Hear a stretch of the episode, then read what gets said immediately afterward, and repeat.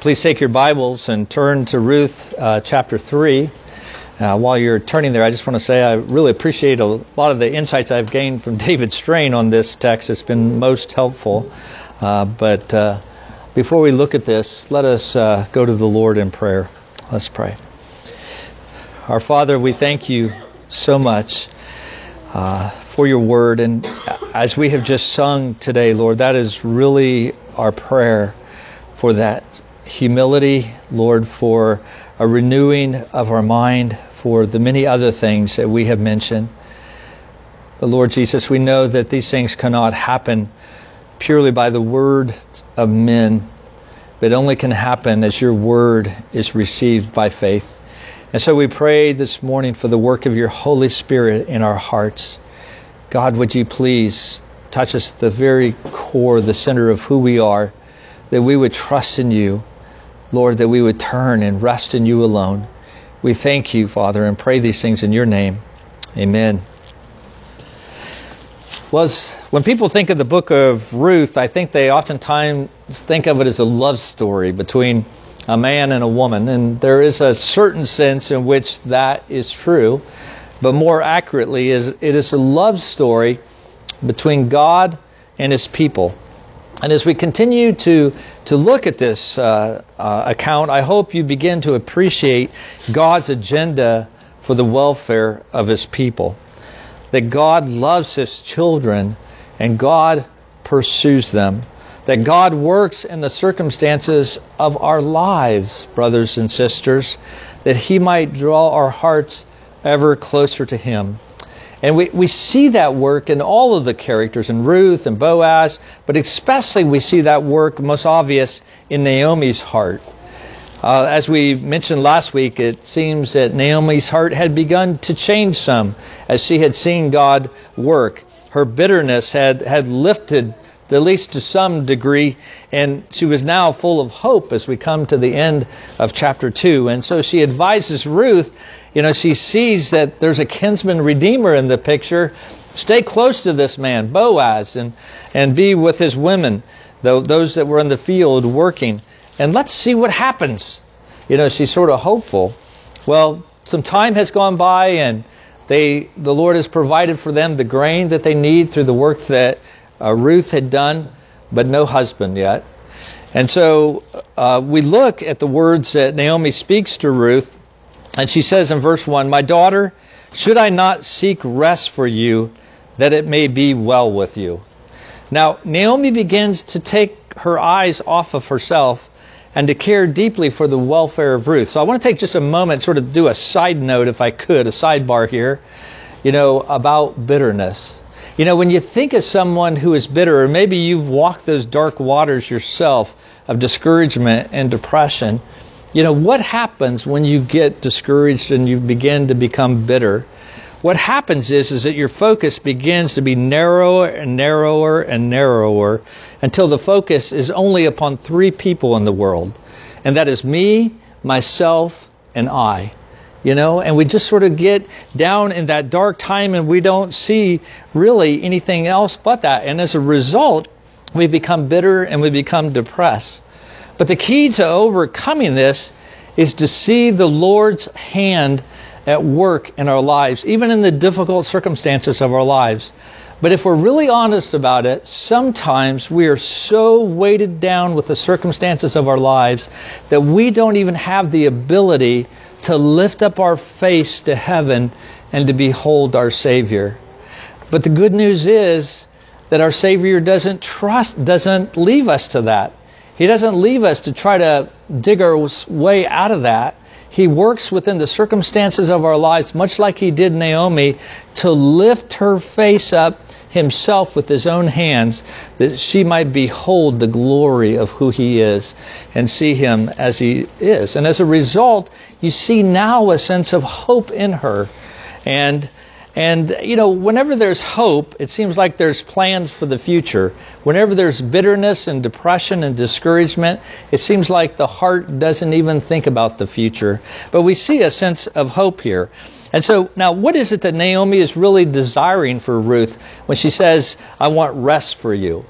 Well, if you look at the book of Judges, and I'm going to give you a whole list of scriptures, so we're not going to turn there. You can just write these down. But if you look at Judges uh, chapter 3, verse 11, uh, 330, 531, and 828, you'll just see over and over and over again that during the a period when the book of Ruth was happening, the circumstances of the book of Ruth, that when Israel stayed faithful to the Lord, the Lord gave the land rest.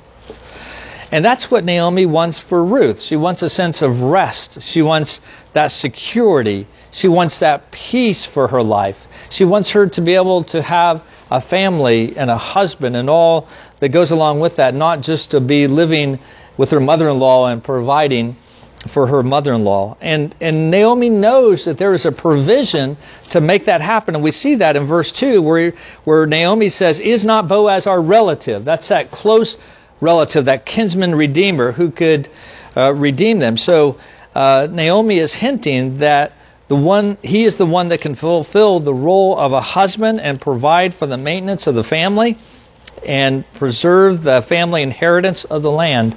And so Naomi says uh, to Ruth, I have a plan for you. I, I want you to have these things. I, I want you to have the best of life. Now, unfortunately, it's not necessarily a good plan that she has, as we're going to see here in just a minute. Uh, so, the first point I want us to see is that sometimes uh, we see sin even in a believing heart. We see sin even in a believing heart. And we see that in Naomi's life. You know, she he, she has a, a, plan, but it's a somewhat risky plan. You know, and the, the conversation that Naomi has with Ruth might have gone something like this. You know, we don't know for certain, but she might have said, Ruth, you know, Boaz is our kinsman redeemer, right? Ruth's like, right? Well, Boaz is working tonight in the threshing floor, right? Yeah, that's right. And he and the others will be celebrating? Yeah, that's right. Well, this is what I want you to do. I want you to go out. I want you to get it cleaned up. I want you to put on olive oil or whatever, you know, scent that you might need. And then I want you to put on your cloak and go down there and, and be on the threshing floor. Now, it's interesting. That word cloak is uh, sort of a, a challenging word to understand in this context, at least, because a cloak really was a burlap uh, coat or covering, you know, that we would put on. And yet it's interesting that, that many would interpret this to mean a dress, you know, or something that would be, uh, uh, well, I heard one preacher say, uh, you know, Naomi wasn't asking Ruth to go down and be seductive. She, really was telling her to put on her uh, her winter coat, which would make her look sort of like the Michelin Man, you know. And that's literally that's what that word means. But the challenge is, what does that mean in the text? Because that doesn't seem to make a lot of sense in in one way. And as a matter of fact, it, it is interesting as you go through chapter three, some of the interpretive challenges that are there. excuse me, but I think some commentators go too far the wrong way and suggest that what Naomi was doing was coaching Ruth on how to dress to seduce a man. That Naomi's intent was for Ruth to entice Boaz to desire her. And that really that what she was asking her to do was to go have a sexual escapade. Now, like I said, it's, it's sort of difficult to sometimes understand what exactly uh, is meant by every phrase in Ruth chapter 3 but I think to take the passage to mean that would really go against the context of this. Because uh, Ruth, as you look at how the author has described her, he has described her as a very godly woman. That she was one who would forsake her home and follow her mother in law that Ruth placed herself under the protective wing of the Lord of Israel, as we read in chapter 2. And even in chapter 2, Boaz talks about how her reputation had preceded her. He's like, Oh, I've heard of you. I, I know what you have done for your mother in law. So it's something where uh, she walked such a godly life that even others had heard about it as well. So, what is it that Naomi was really asking Ruth to do? Well, in Jewish culture, a young widow had certain clothes that she wore during her time of grieving. They usually were black or sort of dark in color. And so, uh, as she wore those clothes, you're sort of sending the signal of, I'm not interested in anybody. I'm still wrestling with the fact that I have lost my husband. And so what Naomi was really asking her to do was to take off those clothes and and to put on uh, clothes to show that her mourning was over. So it wasn't so much that she was seeking to ask her to go and seduce Boaz on the threshing floor, but rather that she was saying that if you're interested at all, you don't have to keep your distance any longer. Excuse me. So there was a message that we, she was seeking to send, but there's some moral uh, dangers in this plan that Naomi has as well that I think we need to consider. You know, as, as Naomi sends Ruth down to the threshing floor, the natural question that comes to a thinking person is if, if Naomi wanted to know if, if Boaz was interested in Ruth, why did she not just go approach him in the daytime and say, What do you think of my daughter in law, Ruth? And, and have a conversation that way and talk about it. Why is it that she sent her, you know, under the cloak of, of darkness to go and to be uh, with Boaz. Well, you know, by doing so, Naomi was putting Ruth in a very difficult position. I mean, we've already read a couple of times in chapter 2 that the men who were workers in the field sometimes would take advantage of the young ladies, would even assault them. We see that in chapter 2, verse 9 from Boaz's lips, and then chapter 2, verse 22 from Naomi. So now all of a sudden, Naomi, maybe because she's impatient with God's plan and sees a possibility for uh, uh, them to think up a way to sort of help God in His plan to maybe provide this uh, kinsman redeemer, sends her down, sends Ruth down to uh, approach Boaz. And then also, if you take uh, the evidence that you see in Hosea chapter 9, verse 1, uh, we learn in that passage that sometimes prostitutes would go down to the threshing floor where they would uh, practice their trade, I'll put it that way. And uh, so, you know, it wasn't uh, something that a decent woman would go down and do. So Naomi's counsel, you know, reads a little bit almost like more like the counsel of a pagan parent than it does a, a godly parent. And I think that we need to remember that uh, just because we're Christians doesn't mean that sin no longer sometimes suddenly flares up with a renewed vigor and force when everything seems to be uh, quiet in our lives. I mean, have you ever had that time where you're walking with the Lord and you feel very strong and you think spiritually, I don't want to say you feel invincible, but you know, you just think, you know, I've been walking with the Lord, been having my quiet times, my prayer life has been great, and life has been good. And then sometimes, just sort of out of the blue, then you encounter these temptations that just sort of knock you off your feet.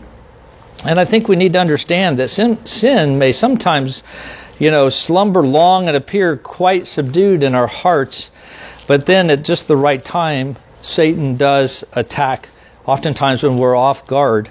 And so we need to take Naomi's example to provoke us to watch and pray lest we fall into temptation. For the spirit may be willing, but the flesh is weak.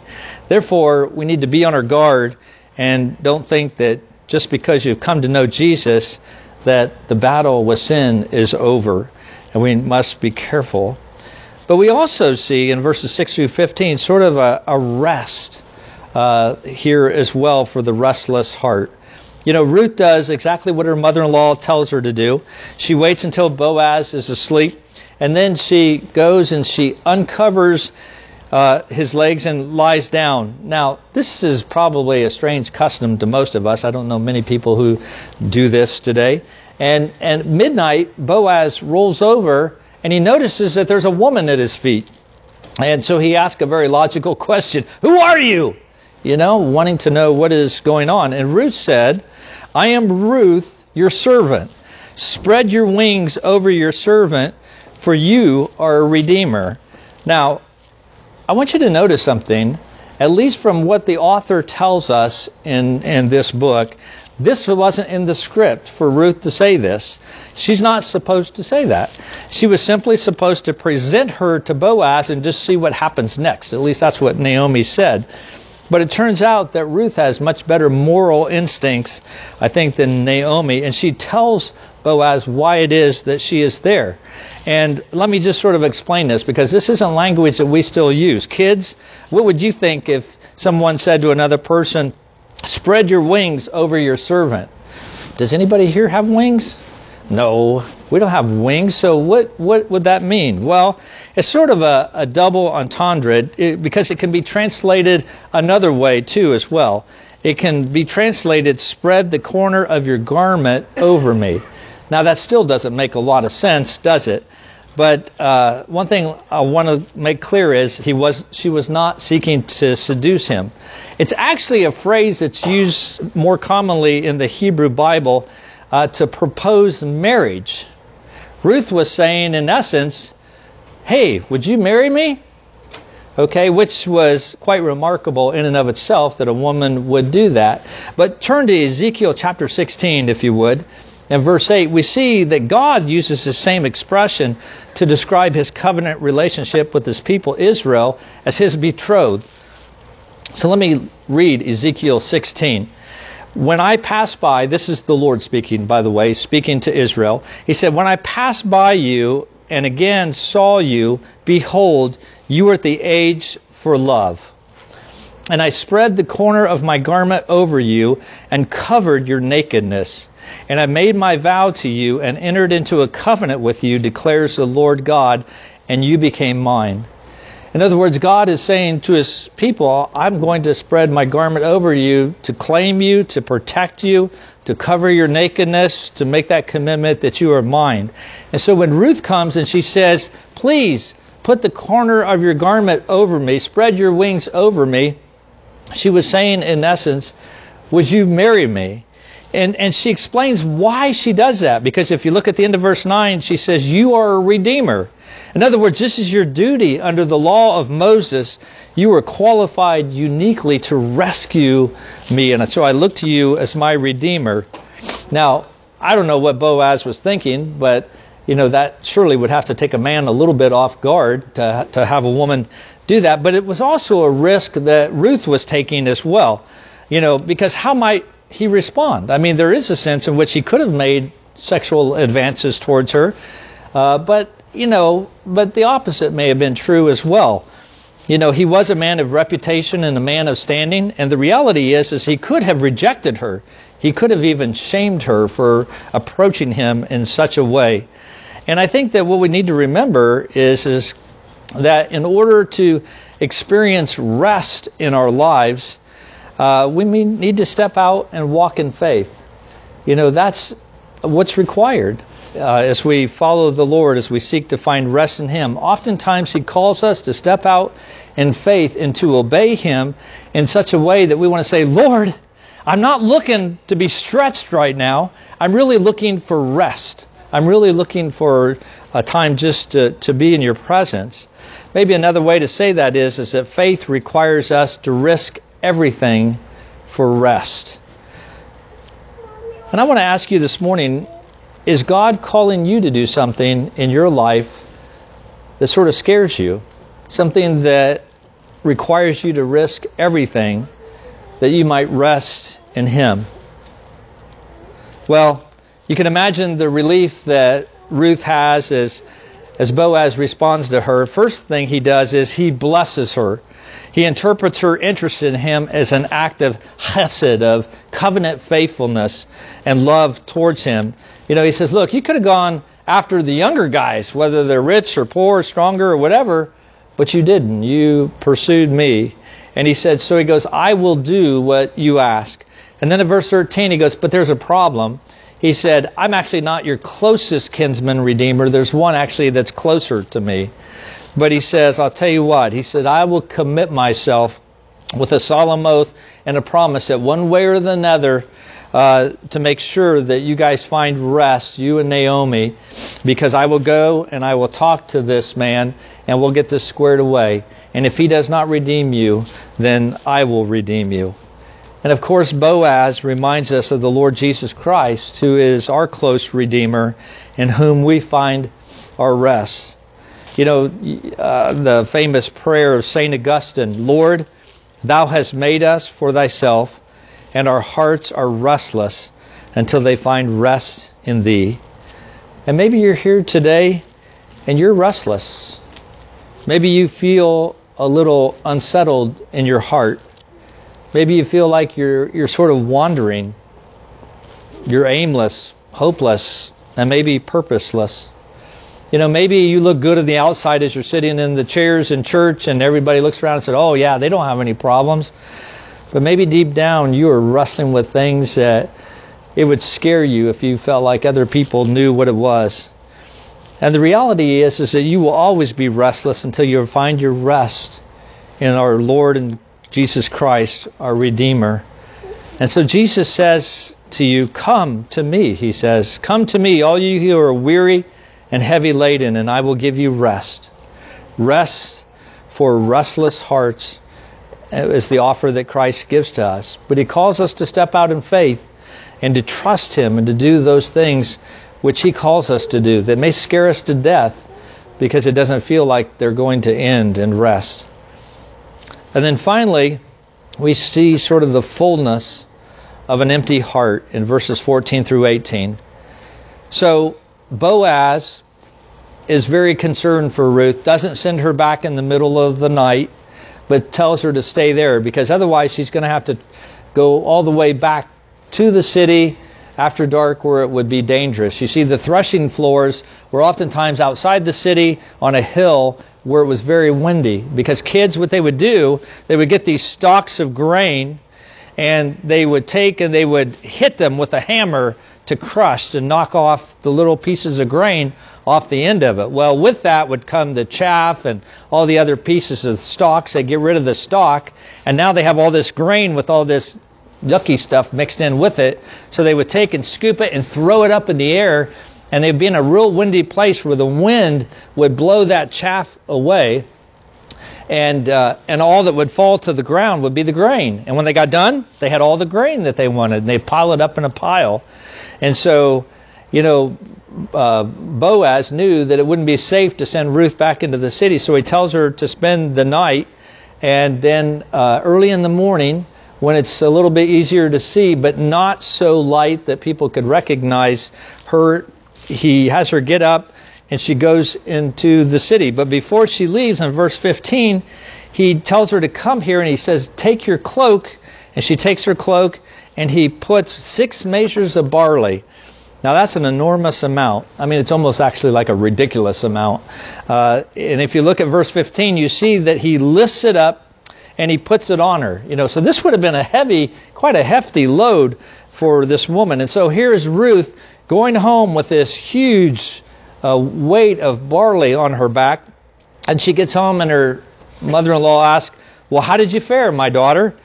And in reply, Ruth, you know, lays this massive amount of grain down, and then she says sort of the punchline, or uh, something that's very ironic in verse 17. Look at this. She goes, "These six measures of barley he gave me, gave to me, for he said to me, you must not go back empty-handed to your mother-in-law."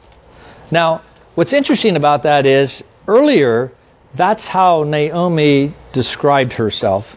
You remember when she came back from the land of Moab, she came back bitter, she came back angry, and bitter against God for he believed the way that he was treating her. And she said, "I went away full, but I have come back what? Empty. I have come back empty. Well, see, in one sense, Boaz is sending her that message that you are not empty. He wanted to make sure that she did, wasn't empty handed, but that she was full. And in one sense, Boaz was sort of sending the message that you don't need to manipulate the circumstances in your fear, in your life, but you can trust the Lord to provide. And so that, that grain, that barley, was sort of like a, a visual aid of what it is that God does in providing for us. And Boaz will change not just Ruth and Naomi forever, but he wants them to see that what he gives them will be a fullness. There will be a sense of, of overflowing. And then in the last line of the chapter, we look and Naomi finally gets the message and she gives up her scheming and her bitterness and she says, let's just wait and see what the men do. There's a sense uh, where she finally is able to rest. And I wonder about us today. I wonder if we worry about tomorrow. I wonder if maybe even past painful experiences has made some of us fearful about the days ahead. Maybe even we've gone to struggling with the Lord and um, tr- having difficulty trusting in Him. That's where Naomi was. She was empty. And the Lord here is signaling to her that if she would but trust Him and His agent, His Redeemer Boaz, her emptiness would be filled. Now, there's no promise in all of these things that the Lord is going to take away all of our sorrow or all of our pain or all of our difficulty. There's no such promise because we know that it's in the midst of those difficulties that sometimes God works most closely to draw ourselves back to Him. But there is a promise that emptiness will never again characterize your heart if you trust in Jesus. That no matter what you go through, there will never be an emptiness. Because Jesus said, I have come that you may have life and life in its fullness, life more abundantly. I will fill you up with overflowing. You see, the Lord Jesus Christ is the greater Boaz, and he wants to signal us that he means business with this with our hearts, that he will deliver us. Now, what is the sign that Jesus gives us that he will keep his promise? You know, when every covenant is made, there is a sign, right? Well, what is the sign that we have in Christ? It's not a a, a, a, a load of grain, is it? But what it is, is it's the cross and the empty tomb. It is to show us that He is a God who not only makes those promises, but He is able to keep those promises. He gives us not a portion of barley for you, but He gives Himself to us to show us that His promises are true. So if God is for us, who can be against us? He did not spare His own Son, but how will He not also, along with Him, graciously give us all things, as Romans reminds us. So, is there a deep lacking in your heart? Is there an emptiness in your soul? If so, King Jesus is able to fill that. There is a fullness for empty hearts in Jesus Christ. There is rest for restless hearts in Jesus Christ, so that when persistent sins come upon us to tempt us, to, as they raise their ugly head, we may know where to turn in our time of need. And not just to turn to one another. I mean, it's good that we have brothers and sisters in Christ that can walk alongside us. And certainly we don't want to turn to our own strength because we know that we are weak and that we will fail. But we must turn to Jesus, the Redeemer, who is the closest of all, that he may be the Lord that ministers to us and fulfills his promises. Amen. Man, let's bow our heads for a time of silence and meditation.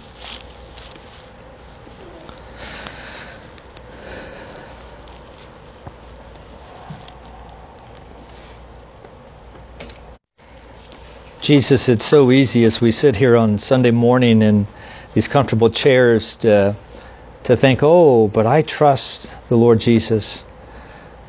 But God, as we get into our weeks and by the words that we speak and by the actions that, that we do, uh, we betray the fact that, Lord, our heart's not always set upon you.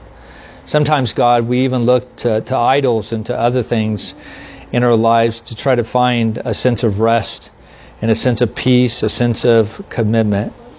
But I pray, Lord God, that you would so work in our hearts, even to bring to mind the things that were spoken today and to be reminded that the promise of rest only comes in you. Even as we struggle with sin, even as we are, are tempted in many and ways and hard pressed, uh, that God, that you give us what is good, that you give us yourself, and that you have given us the sign of the cross and the empty tomb to show that you are able to keep those promises. Oh Lord, please cause us to turn our hearts ever more to you, to delight in you. Lord, may the joy of our hearts, may the joy, O oh God, of our hearts be contagious to those around us as they not only hear us speak of our Lord, but see the wonderful things that you do in our response to you. We thank you and we pray these things in your name. Amen.